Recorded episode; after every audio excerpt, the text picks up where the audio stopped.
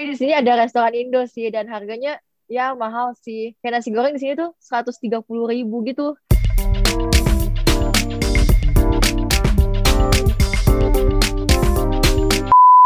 Pagi Teknik, selamat datang kembali di podcast Biku Bicara episode 3. Kenalin, gue Diva dari Metal 20. Dan gue Tisa dari PI20 dan di sini kita akan nemenin kalian di episode kali ini yang bertema tentang student exchange. Nah, kita tuh di sini bakal nanya-nanya ini ke narasumber-narasumber kita mengenai cerita pengalaman mereka pas exchange, mulai dari proses pendaftaran hingga pengalaman yang dimiliki selama exchange-nya dilakukan. Bener banget. Terus habis itu di sini kita punya dua narasumber yang keren banget nih. Yang satu ini udah pernah exchange dan yang satu lagi lah masih menjalani masa exchange-nya. Mungkin buat Kalivia boleh kenalan. Halo semua, nama gue Livia dari Prodi Teknik Biomedis angkatan 2018. Halo Kak. Terus ada Kak Zidni juga nih. Hai guys, nama gue Zidni. Gue dari Teknik Metalurgi tapi juga PI dari angkatan 2015. Mungkin langsung aja nggak sih, Tis? Oke, okay. mungkin dari semua ini kita mau nanya satu pertanyaan yang paling basic dulu aja nih, Kak. Kayak kenapa sih kakak tuh ngalamin exchange, kayak alasan kakak mau exchange itu apa? Mungkin boleh dijawab oleh Kak Livia dulu nih yang lagi exchange. Jadi kalau gue, kan gue emang dari reguler dan gak mesti exchange gitu. Cuma dari emang semester 1 emang udah pengen study abroad. Dan kalau dari UI itu kan baru bisa mulai semester 3 sampai semester 7. Nah kebetulan dari semester 5 udah ngambil TOEFL juga kan. Terus jadi mau coba aja daftar exchange siapa tahu dapet. Dan kebetulan matkul semester 6 gue juga kayak dikit lah gitu. Jadi pengen coba exchange. Dan kebetulan gue juga udah setahun juga kuliah online dan kayak menurut gue nggak efektif gitu. Pengen coba yang hybrid dan gue exchange makanya. Hmm, gitu pak kalau kak Zitnya gimana nih kak? Uh, kalau gue beda ya. Kalau gue kan dari program internasional dan emang itu salah satu prasyarat untuk uh, lulus atau emang bagian dari program internasional tersebut. Itu kita harus minimal ada satu semester exchange kalau itu sih dulu ya waktu gue masih kuliah di tahun 2018 sebelum masa pandemi. Jadi kalau untuk prasyarat sekarang kayaknya kalian yang lebih tahu.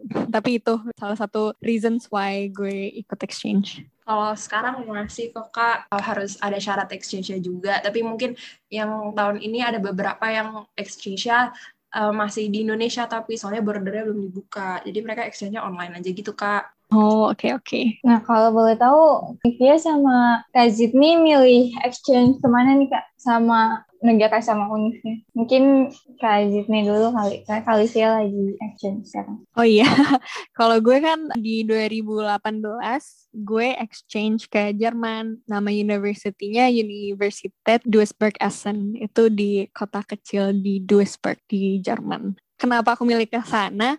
Karena dulu kan waktu aku mau exchange tuh kayak ada beberapa pilihan gitu. Jadi ada options gitu loh. Aku ngeliat senior senior aku rata-rata exchange-nya ke mana gitu. Ada yang ke Jepang ada yang ke Korea ada yang ke Singapura ada yang ke Aussie ada juga yang ke Jerman. Terus aku merasa untuk apa ya ratio dari pengeluaran dan exposure yang gue dapat paling maximized itu kalau gue ke Jerman soalnya masih dapat Europe dengan budget yang not as expensive as like other countries di Europe dan juga masih dapat kayak that exposure juga gitu for its price gitu. Gue mikirnya sih makanya gue milih Jerman itu sih. Oh gitu kak. Uh, Kalivia ke mana nih kak? Uh, gue sekarang exchange ke Kangwon National University itu di Korea Selatan di kota namanya Chuncheon. Nah itu alasan gue ke sini karena Korea kan udah allow exchange student untuk datang ke negaranya. Jadi kayak ya udah deh gue ke Korea terus kayak ada banyak banget kan kayak drama lagi ongoing terus gue pengen ke tempatnya aja gitu. Kayak gue Korea gitu. Kalau boleh tahu kan tadi Kak Zidni ke Jerman terus Kalivia ke Korea itu gimana Kak cara nge-apply-nya dari awal nyiapin apa aja terus sampai akhirnya bisa kesampaian exchange ke sana tuh prosesnya kayak gimana gitu. Mungkin bisa dari Kak Zidni dulu nih. Oke, okay. jadi kalau gue tuh emang dari awal masuk kuliah kayaknya emang kalau untuk prodi teknik metalurgi itu kan emang ada pilihan gitu kan untuk uh, double degree bahkan selain exchange juga bisa ada pilihan untuk transfer ke Jerman. Jadi untuk tahun terakhir awalnya sih gue gue mau ngejar itu kan. Makanya gue memilih Jerman tapi uh, selain itu itu masih pas angkatan gue itu masih tahun pertama banget ada itu. Jadi pas mau menuju ke sana gue udah ikut banyak les-les Jerman dan itu salah satu prasyarat kalau mau pendaftarannya. Jadi hal-hal yang lo harus siapin sebelum kalau mau exchange ke Jerman itu sertifikat bahasa. Jadi lo harus bisa bahasa Jerman sampai ke level B2 kalau nggak salah kalau mau transfer ya, kalau lo mau double degree ke Jerman. Nah, waktu gue itu kalau lo mau exchange, kalau cuma mau satu semester, lo harus bisa uh, lolos sertifikasi bahasanya itu sampai ke A2 dan gue itu waktu itu cuma sampai A2 jadi selain menyiapin bahasa Jerman lo juga harus nyiapin TOEFL juga lo harus memenuhi IPK minimal yang mereka minta dari universitas tersebut tergantung universitas lo mau pilihnya ke mana. Terus abis itu apa lagi ya? Persyaratan-persyaratan untuk visa sih kayak KTP, KK, fotokopi paspor gitu-gitu. Terus waktu itu gue juga disuruh submit CV juga kalau nggak salah sama letter of intent gitu. Jadi tulis surat kenapa lo mau exchange ke sana, lo bakal dapat exposure apa-apa aja, apa yang lo bisa bawa gitu-gitu. Dan juga kalau persiapan dari gue sendiri adalah pas mau exchange gue juga baca-baca dulu gue mau ngambil kelas apa aja gitu sih dan bisa nggak ditransfer ke UI itu sih gue persiapannya yang belajar bahasa Jermannya tuh berapa lama kak? Hmm, tergantung jadi kan ada beberapa institusi yang mengeluarkan sertifikasi untuk bahasa Jerman kan. Ada yang kayak bisa short term course banget tuh, bisa kayak dalam kayak beberapa bulan, tapi kayak rapid gitu loh. Jadi lo harus rajin banget datangnya bisa kayak beberapa bulan lo udah dapat sertifikasi asalkan lo niat ya. Kalau gue tuh satu semester atau dua semester kalau nggak salah. Udah sampai A2 gitu. Tapi berat sih. Kalau gue kan baru yang beginner level kan A1 sampai A2. Kalau lo mau transfer tuh kalau nggak salah harus sampai B2 tapi setahu gue kalau lo mau transfer duluan belum sampai B2 masih masih B1 pun lo bisa. Lo ngambil B2-nya di sana. Tapi itu lebih susah dibanding di sini kalau nggak salah. Tapi at the end of the day lo harus bisa bahasa Jerman dan dapat sertifikasi bahasa itu.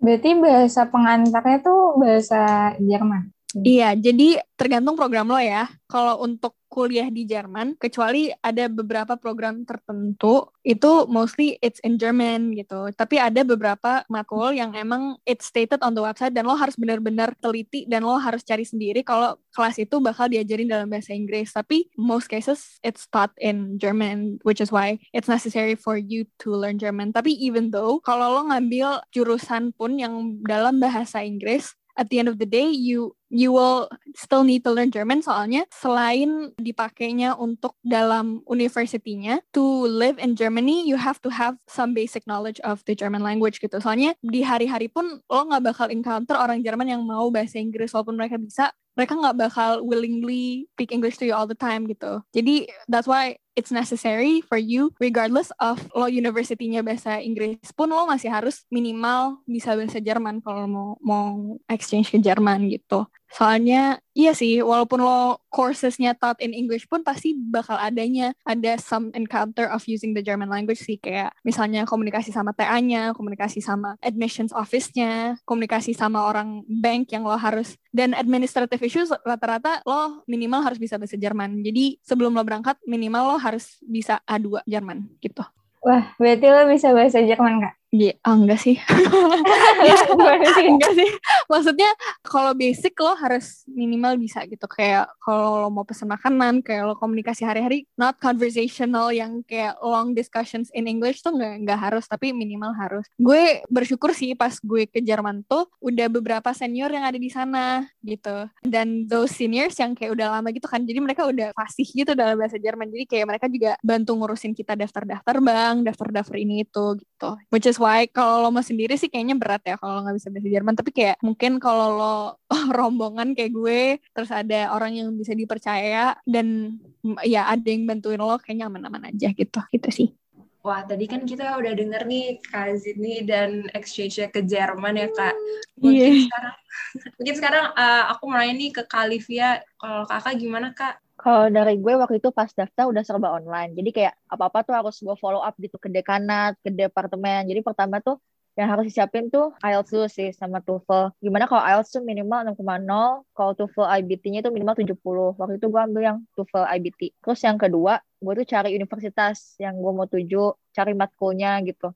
ada di websitenya terus cari juga environmentnya kayak gimana dia hidupnya gimana abis itu gue baru tuh nge-approach PA gue gue mau exchange ke sini nih boleh atau enggak kalau misalnya udah approve ya oke lanjut ke siapin CV sama motivation letter yang alasan kenapa lo mau exchange gitu. Habis itu step selanjutnya ya mungkin administratif kayak transkrip IRS, rekomendasi fakultas, terus statement letter yang dari orang tua kalau diizinin exchange gitu.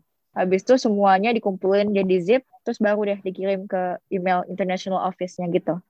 Berarti kalau di Korea nggak perlu kayak bisa bahasa Korea gitu ya, Kak? Uh, sebenarnya perlu sih kayak at least tuh tahu basicnya gitu. Waktu itu gue sempet les kayak cuman tiga bulan dan gue hidup di sini. Gue tuh berangkat dari UI kan sendiri gitu. Gue nggak sama rombongan jadi kayak at least gue tahu cara gimana beli makanan angka-angka gitu-gitu. Tapi selama perjalanan gue so far gue pakai Google Translate dah sih gitu. Jadi kayak ya udah deh masih bisa hidup gue untung ya kak ada Google Translate Iya. Yeah. Tapi berarti kakak nemu banyak kayak alumni atau kayak cutting-cutting itu nggak kayak Kazit nih? Di sini belum ketemu sih yang dari UI ya gitu. Hmm, jadi kakak beneran sendiri nih kak uh, exchange ke Koreanya? Iya beneran sendiri. Ah keren banget sih. Okay. Kayaknya kalau misalnya gue di sana gue cuma bisa anyong hasio deh kak. gue juga. Lo bukannya suka nyanyi-nyanyi juga, Ay? Wah enggak sih. Wah tapi kak sekarang kan kakak berarti masih di sana ya kak? Hmm. Itu gimana kak lagi pandemi kayak gini di sana kayak nyari makanan atau apa gitu susah nggak sih? Apalagi lo Gila, tadi kayak di sini kan? Kayak bebas banget gitu sih. Kayak gue udah bisa kayak ada beberapa orang nggak pakai masker gitu loh. Kayak kalau di sini gue liatin ya. Terus masih bisa bergerombol gitu.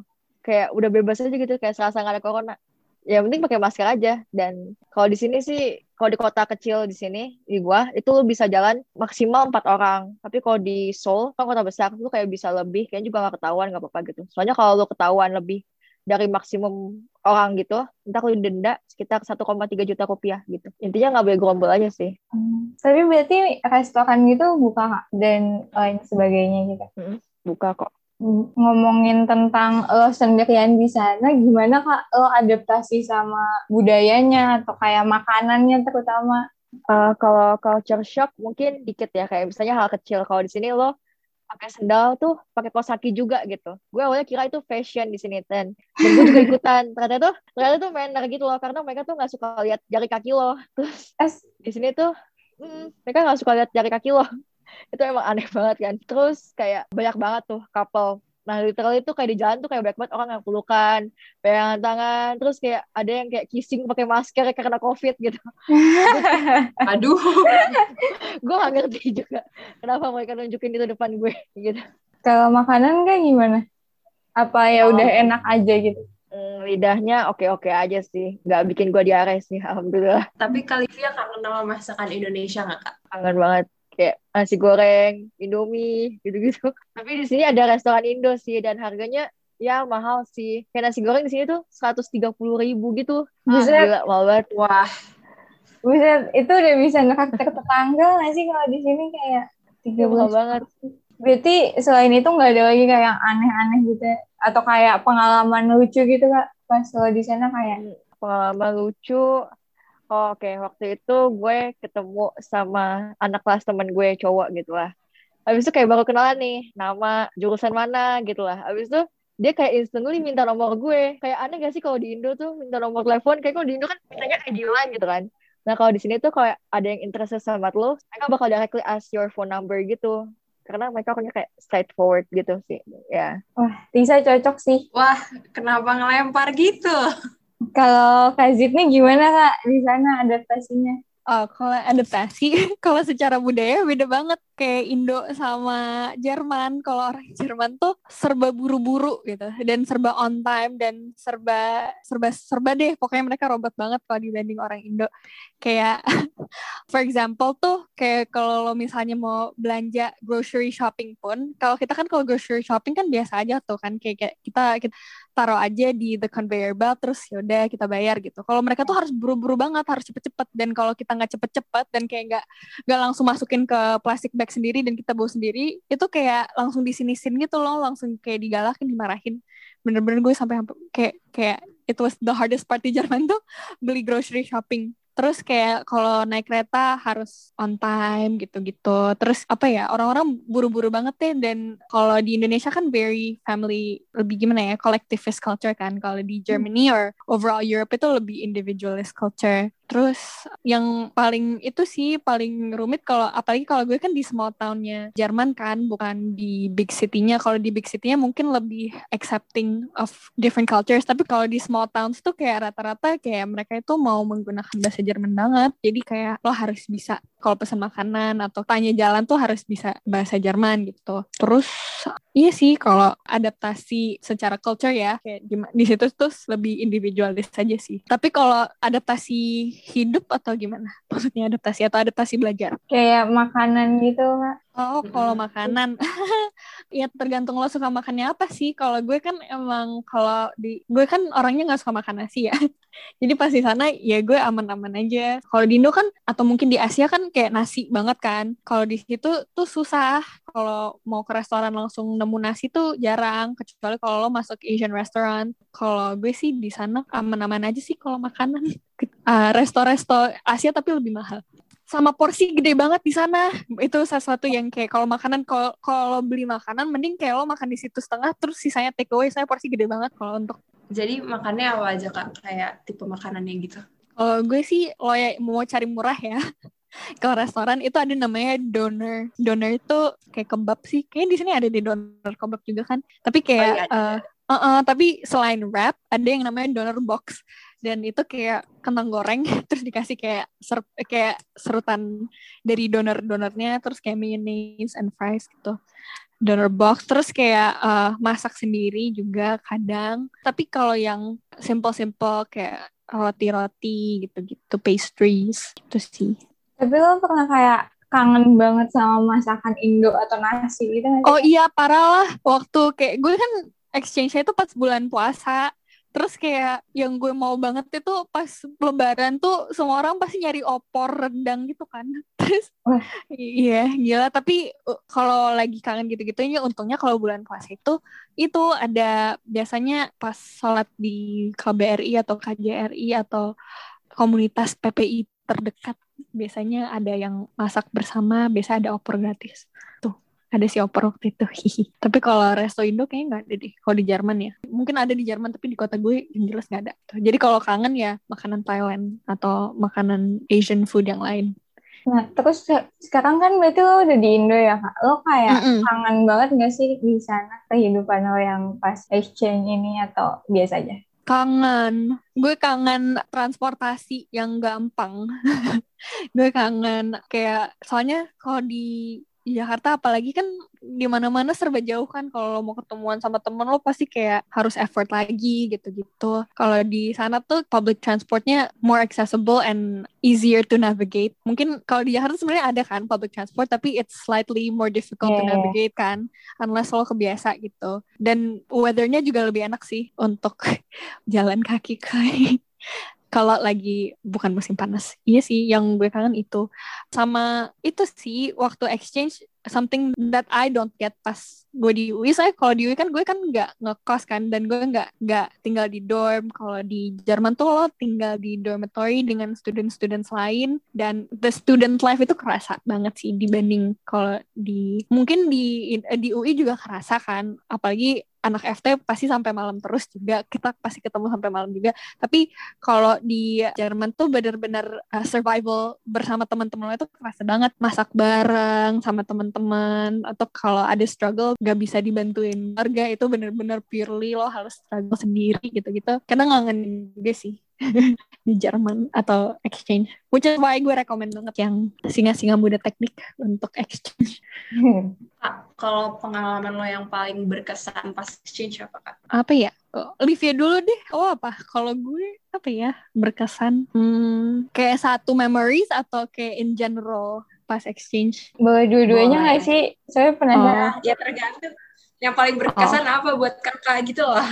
Probably itu kayak belajar mandiri dan struggling sendiri di negara orang gitu. Kalau misalnya orang yang ngerantau pun walaupun di Indo walaupun struggle itu nggak se-struggle kalau lo di budaya orang lain dan itu kayak bener-bener kayak lo belajar belajar banget sih itu gue gue growing banget sih kayak belajar ngurusin diri sendiri uh, ngurusin diri sendiri pas lagi winter misalnya kedinginan terus oh nyasar nyasar itu berkesan banget untuk gue apalagi paket di Jerman kan mahal banget kan terus kayak bayangin lo nyasar terus paket lo habis terus nggak ada wifi wah gila itu itu berkesan sih terus akhirnya lo gimana Iya nanya orang lah, nanya-nanya. Terus itu makanya gue sangat grateful untuk public transport. Soalnya kalau nggak ada public transport pasti gue anak hilang banget. Kalau kalau di Jerman itu sesuatu yang bisa disyukurin ya public transport. Paling nanya-nanya orang gitu di sini sedikit nggak apa-apa.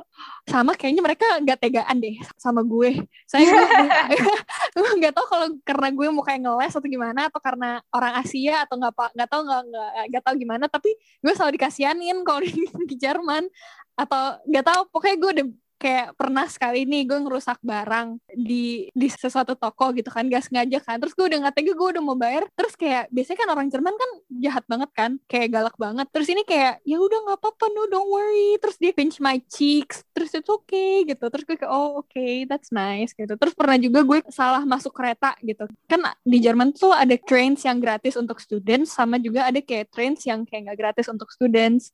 Gue masuk train yang gak gratis untuk student waktu itu yang soalnya itu bullet train gitu loh jadi pasti mahal kan. Terus gue nggak sengaja masuk terus kan kayak gue gue gue takut ya gue kesannya kayak kriminal banget gitu kan. Kayak hmm. keluar kota naik gitu terus mereka ke kayak nggak tega gitu sama gue oh no it's okay don't worry gitu gitu kayaknya mereka ya orang Jerman baik sih asal kan lo ngeles atau muka lo kayak kasihan gitu. Kayak itu tips survival ngeles iya muka ngeles.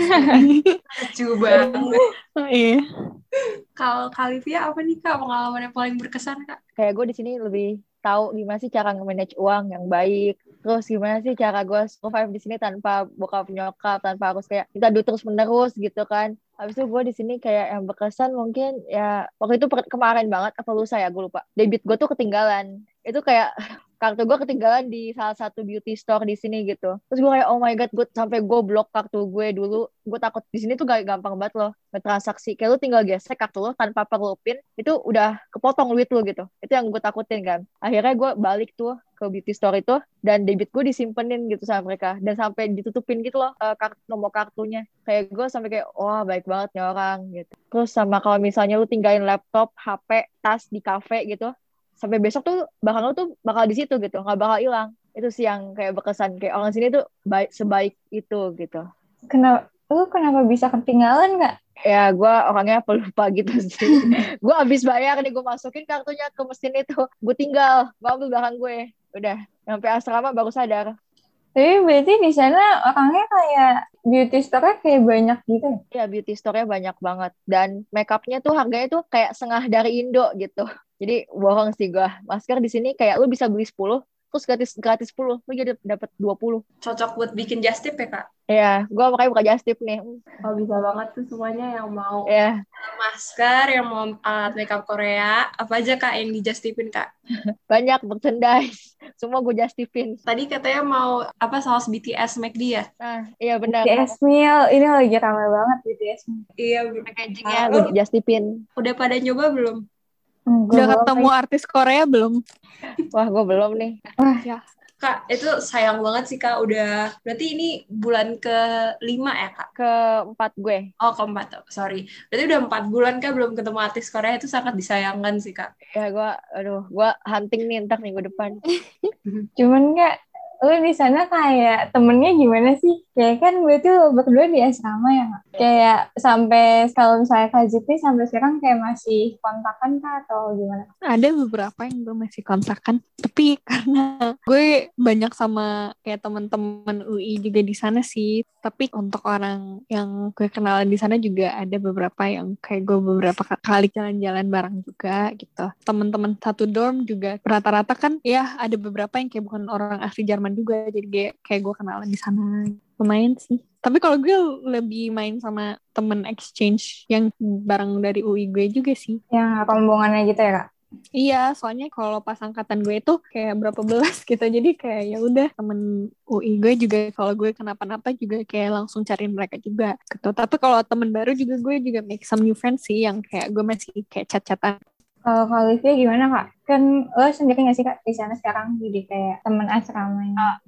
Uh, gue mau teman anak dari Universitas Brawijaya kayak 12 orang dari situ kayak gue main sama mereka gitu jadinya tapi gue juga make friend sama orang Korea sih dari kelas terus dari program body gitu programnya kayak ada satu orang Korea yang bakal nemenin lu yang bakal ngebantu lu hidup di sini gitu terus di sini tuh orangnya ada yang open tapi ada juga yang enggak gitu kadang tuh mereka tuh jago di grammar Inggris tapi tuh afraid to speak in English aja gitu dan kalau di sini tuh kan teman-teman gue pakai hijab dah. Nah kayak kadang tuh kalau kita ke subway station, lu tuh suka lihat mereka tuh suka diliatin gitu dari kepala sampai kaki gitu.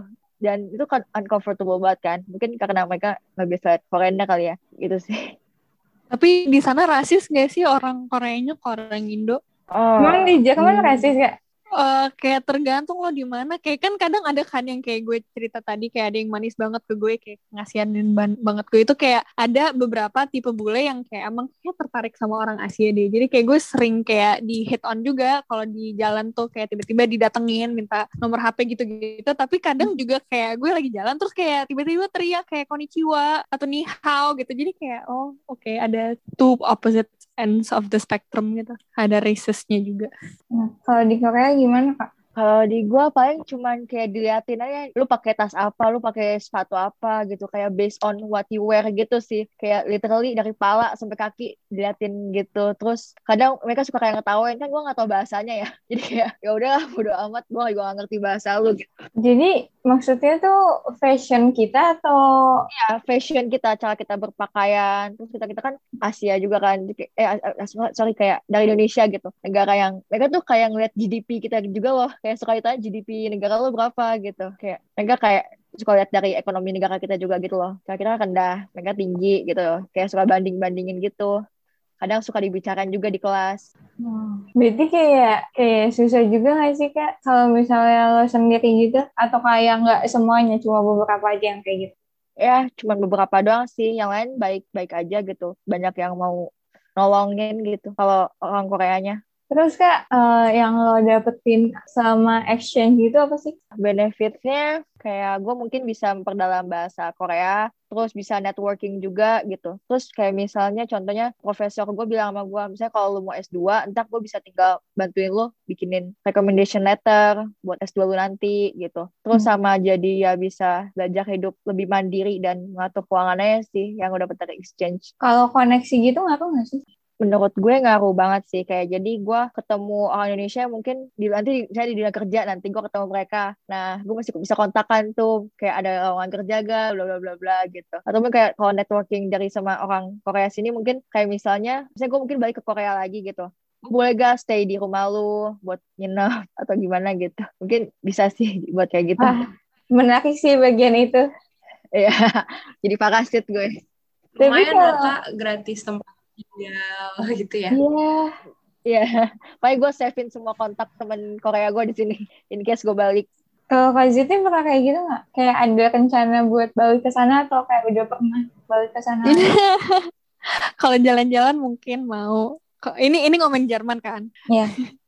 Kalau jalan-jalan mungkin mau tapi kalau living there kayaknya cukup deh kalau di Jerman mungkin kayak kota-kota Eropa yang lain masih lebih livable tapi kalau Jerman gue gue cukup deh tinggal di situ enam bulan tapi ada gak sih kayak yang kayak lo dapetin tips hidup kayak atau kayak pelajaran oh, iya. yang lo dapetin?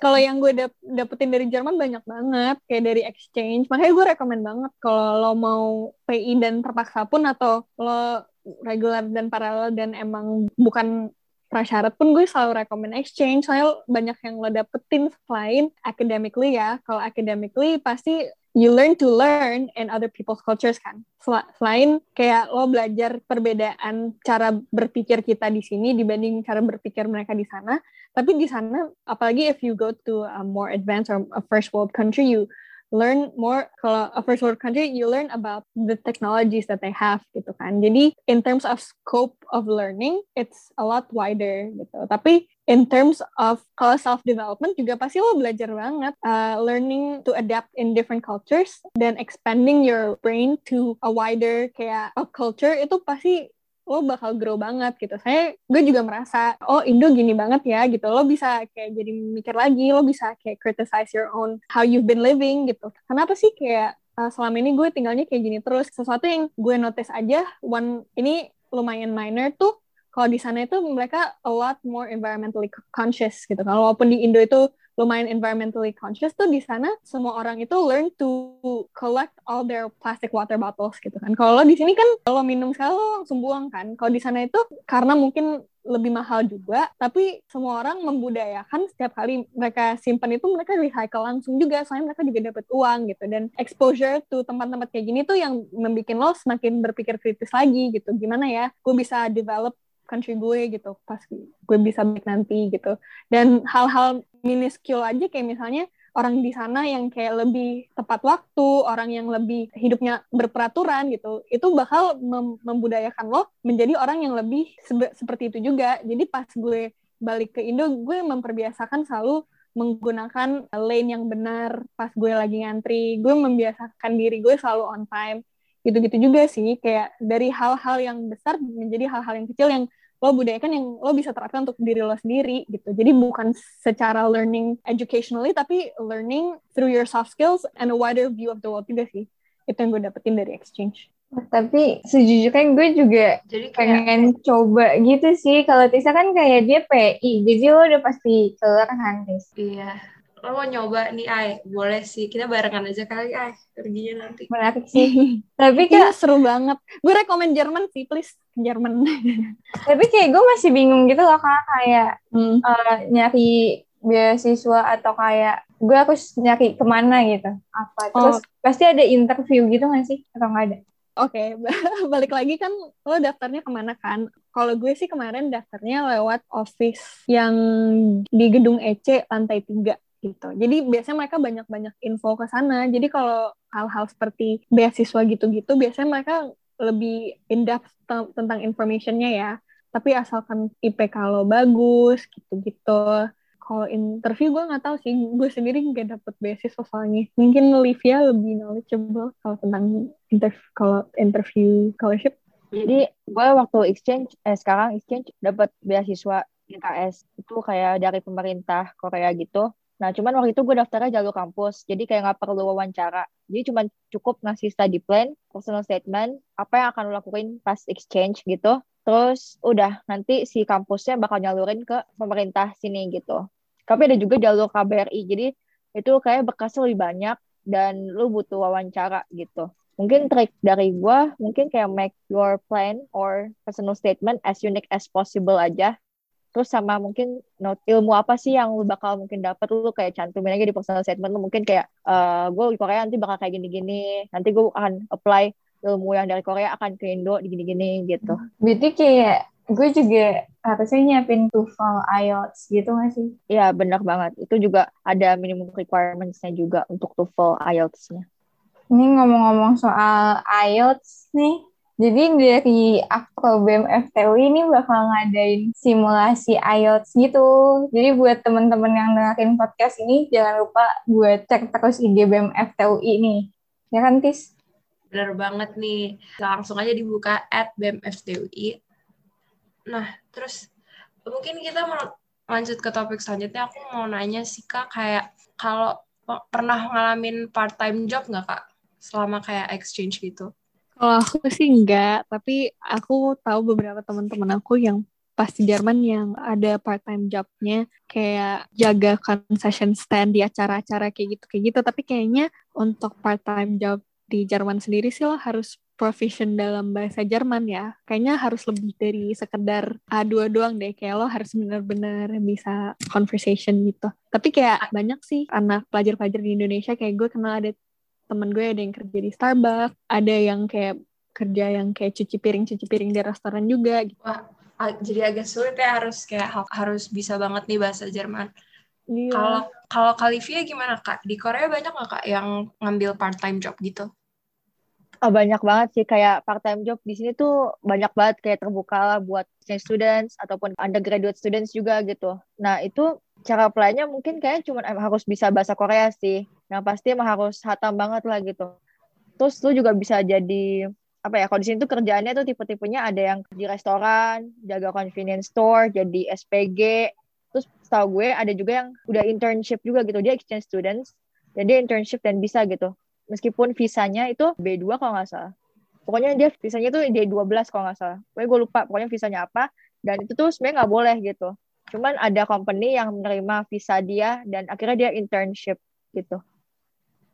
Kak, tapi lu berdua kan cewek nih, Kak. Terus kayak izin ke orang tuanya buat ikut ginian tuh susah nggak sih atau lo emang didukung aja gitu? Hmm, mungkin dari Kak Jit nih. Uh, Oke, okay. izin orang tua ya. Kalau aku waktu itu kan emang kebetulan uh, prasyarat lulus kan, jadi kayak mau nggak mau gue juga ujungnya harus exchange. Awalnya sih nyokap gue sempet yang kayak ya udahlah ke Singapura aja deket gitu kan, tapi it's I still think that it's like a once in a lifetime opportunity sih to learn to mandiri juga gitu kan belajar mandiri juga. Kapan lo dewasanya kalau nggak bakal dilepas gitu kan. Tapi itu sih yang penting rajin-rajin aja telepon orang tua gitu gitu. Gue sering diteleponin sih kayak hampir setiap hari gue diteleponin juga. Sampai teman-teman gue juga dicariin kalau gue nggak jawab gitu. Jadi at the end of the day orang tua kalau emang mau overprotect juga bakal overprotect. Kalau ada teknologi lebih mudah juga mereka gitu. Kalau Kalivia gimana kak? Apalagi lo sendiri kan kak nggak sama rombongan gitu. Ya, yeah, uh, waktu itu gue nggak bilang sih gue nggak sama rombongan. eh sorry gue gak bilang sendiri sih. Gue gak bilang gue sendiri gitu. Gue bilang gue bilangnya apa ya? Kayak udah nanti bakal ada orang Indonesia di sana gitu. Jadi gue kayak ya udahlah gitu terus gue juga alasannya bilang gue dapat beasiswa nih masa kalau gue nggak ambil ntar UI di blacklist loh gitu kan jadi gue apa sugesti nyok bokap nyokap gue kayak gitu gitu jadi ya, ya udahlah lo pergi aja paling empat empat bulan kan ya udah terus tuh gue baru tahu kalau fakta di sini tuh katanya foreigner tuh nggak bisa mukul orang sini gitu. Kalau mukul tuh hmm. lu dapet denda gitu. Jadi gue makin takut dong. Terus aduh gimana gue di sana, cuman bla bla bla bla cuman akhirnya gue ya udah deh gue sering nelfon bokap nyokap kalau ada apa-apa gitu langsung gue telepon gitu supaya mereka percaya kalau gue situ baik-baik aja gitu. Mungkin aku mau nanya ini sih kak. Kan kita kalau milih kuliah dan jurusan yang kita exchange itu kan kita nggak boleh asal milih kan. Ada kayak transfer SKS gitu. Boleh lebih dijelasin tra transfer SKS-nya nggak kak? Soalnya gue sebenarnya masih agak bingung sih. Mungkin bisa dimulai dari Kalivia kalau gue cari di websitenya gue gue lihat dulu nih mata kuliah apa yang ada di departemen yang gue mau apply gitu. Setelah itu gue matchingin sama mata kuliah yang ada di UI gue samain. Setelah gue mata kuliah kita juga udah kampus merdeka kan gitu. Jadi emang harus update aja nih mata kuliah. Kampus merdeka kita samain. Kalau ada ya udah kita baru apply di kampus itu. Kalau misalnya nggak ada kalau kita kan ada mata kuliah pilihan. Ya lu boleh apply mata kuliah yang lu interest jadi mata kuliah pilihan lu gitu kalau gue sih ada yang mata kuliah wajibnya sama gitu, makanya gue apply di kampus ya gue ini. Sebenarnya juga nggak apa kalau misalnya lu ambil mata kuliah yang kesannya bukan jurusan lu banget, tapi nanti bakal jadi mata kuliah pilihan lu. Jadi cuman resikonya lu pasti empat setengah tahun gitu. Kalau Kak Zidni gimana Kak? Jadi ya similar to yang tadi dijelasin sama Livia. Sebenarnya yang gue mau avoid sebelum gue berangkat exchange itu, gue mau lulus 4 tahun kan. Jadi minimal gue jadi sebelum gue berangkat pun gue udah hitung-hitung SKS gitu. Jadi gue udah hitung-hitung semua mata kuliah yang gue ada di sini tuh udah gue bisa ambil nggak dan pas gue exchange nanti pas gue balik gue bisa ngambil mata kuliah. Itu enggak yang gue miss di semester itu dan bakal kayak extend gue wisudanya atau enggak jadi balik-balik lagi ini tips dari gue kalau emang lo mau exchange dan mau lulus on time lo harus bener-bener mantauin SKS lo dan mata kuliah mata kuliah wajib lo di semester apa yang lo bisa ambil dan jangan nggak bakal ke skip gitu kan. Nah jadi kalau gue semester 6 berangkat, artinya di semester 4 dan 2 gue udah mulai cicil tuh matkul-matkul semester 6 biar gue nggak telat lulusnya. Dan juga di gue verify lagi semester 6 itu kalau gue nggak ambil di semester 2 dan 4 bisa nggak gue ngambil di semester 8 nanti sebelum gue lulus gitu. Dan gue udah bener-bener range SKS gue di mana sampai pas gue exchange itu gue cuman ngambil mat matkupil. Dan pas gue exchange Jadi udah pas banget gue pas wisuda itu bahkan more than enough SKS gue lulus dari lebih dari 142 SKS karena gue waktu semester 8 itu gue masih takut-takut nih kayak SKS di Jerman gue itu gak ke transfer atau enggak gitu. Jadi gue udah backup plan, backup, backup plan banget gitu to, to verify kalau SKS gue itu cukup dan gue bakal wisuda dalam 4 tahun gitu. Nah kalau untuk exchange sendiri lo bisa tran transfer SKS. Lo juga bisa sebenarnya ngambil asalkan milih mata kuliah yang misalnya di sini ada. Mungkin apa mata kuliah wajib, tapi kalau di sana ada dan berat mutunya sama dan juga hal-hal yang bakal dipelajarin itu sama gitu. Bahkan kalau nggak salah senior gue ada yang ngambil seminarnya di luar gitu. Jadi skripsinya di Indo tapi seminarnya di luar. Jadi dia udah mulai research research di sana. Jadi ini balik lagi ke lo persiapan lo lebih mantap atau enggak? Lo udah komunikasi sama dosen di sana atau belum ya kalau itu? Terus tau gue kalau untuk mata kuliah yang lo ambil di exchange di sana dan balik ke Indo mau seberat apa pun mutunya kalau jatuhnya mata kuliah pilihan SKS yang balik ke Indonya cuma dua SKS yaitu berat mutunya si SKS untuk mata kuliah pilihan tersebut kan. Jadi kalau lo misalnya ke sana dan di, di sana pun mungkin misalnya di Jerman satu mata kuliah ini kayak SKS-nya sana, tapi kalau jatuhnya elektif juga ya pas balik ke Indo jatuhnya dua SKS lagi gitu kan. Terus jadi ya terus kalau untuk exchange, kalau lo mau ngambil mata kuliah pilihan, lo bisa ngambil mata kuliah apa pun yang lo mau di sana asalkan itu jurusan teknik gitu. Jadi kalau misalnya gue pas Jerman tuh, terus gue ngambil jurus kayak kelas yang kayak misalnya teknik lingkungan atau enggak teknik mesin gitu, pas gue balik ke Indo, mata kuliah tersebut masih bisa ditransfer sebagai mata kuliah pilihan asalkan mata kuliah ya mata kuliah pilihan soalnya mereka masih jurusan teknik gitu lah. Itu terus apa ya? Oh, sama waktu di Jerman juga bisa kalau lo ngambil kelas bahasa itu juga bisa ditransfer juga sebagai MPKT. Terus ada beberapa kelas yang jatuhnya kalau misalnya lo ngambil di Jerman, sorry nggak di Jerman di Universitas Exchange lo, jatuhnya pass or, or fail ya. Jadi mungkin kalau untuk mungkin gue nggak tahu syaratnya kayak gimana, tapi kalau yang gue ngambil di Jerman semua kelasnya pass or fail gitu. Jadi bukan yang kayak A B C D gitu. Soalnya mungkin sistem penilaian di situ beda kali ya kan di situ kan satu dua tiga empat gitu dengan nilai satu malah yang paling tinggi gitu. Jadi kalau pas gue dulu itu waktu gue transfer SKS gue, gue jatuhnya dapat SKS-nya nambah, soalnya gue pass kan gue nggak ada yang fail. Jadi SKS-nya menambah, tapi itu tidak berdampak dengan IPK gue. Soalnya itu jatuhnya pass or fail gitu kelasnya. Tapi ini semua ada di buku paduan yang lo dapet pas lo maba dulu. Jadi kalau lo mau refer ke situ juga bisa. Atau lo mau nanya gue juga bisa gitu. Kak, gue mau nanya deh. Tadi kan lo sempet ngomong kalau nggak nge-rearrange SKS lo segimana mungkin biar pas exchange lo cuman matkul pil kan. Mm -mm. Nah, itu tuh lo udah mulai kayak ngatur-ngatur SKS lo sejak semester berapa, Kak? Semester 3 atau 4. Pokoknya pas semester 4 dan semester 2 tuh gue udah mulai nyicil-nyicil kayak pas semester 2 tuh gue udah mulai ngambil matkul pil, eh, matkul eh, matkul semester 4 terus pas semester 4 gue udah mulai ngambil matkul semester 6 jadi dari awal banget sih gue sebenarnya. Gue udah siap banget gue gak mau lulus. Telat soalnya tahu gitu gue dari awal kayak gitu ya kak. Enggak sih kayaknya lo masih bisa. Semangat. Enggak, tapi emang seperti rekomenin buat nyodok kan. Tapi mm -mm. kebetulan banget SKS gue tahun ini tuh kayak eh semester ini tuh kayak penuh banget. Bahkan sampai nggak bisa oh. nyodok jadi kayak ya udahlah oh. semester depan doain ya kak. Iya bisa bisa. Oh jurusan apa by the way? Uh, gue jurusannya teknik industri kak. Oh industri. Bisa bisa. Gue percaya. Bisa bisa. Mungkin pertanyaan terakhir nggak sih tis?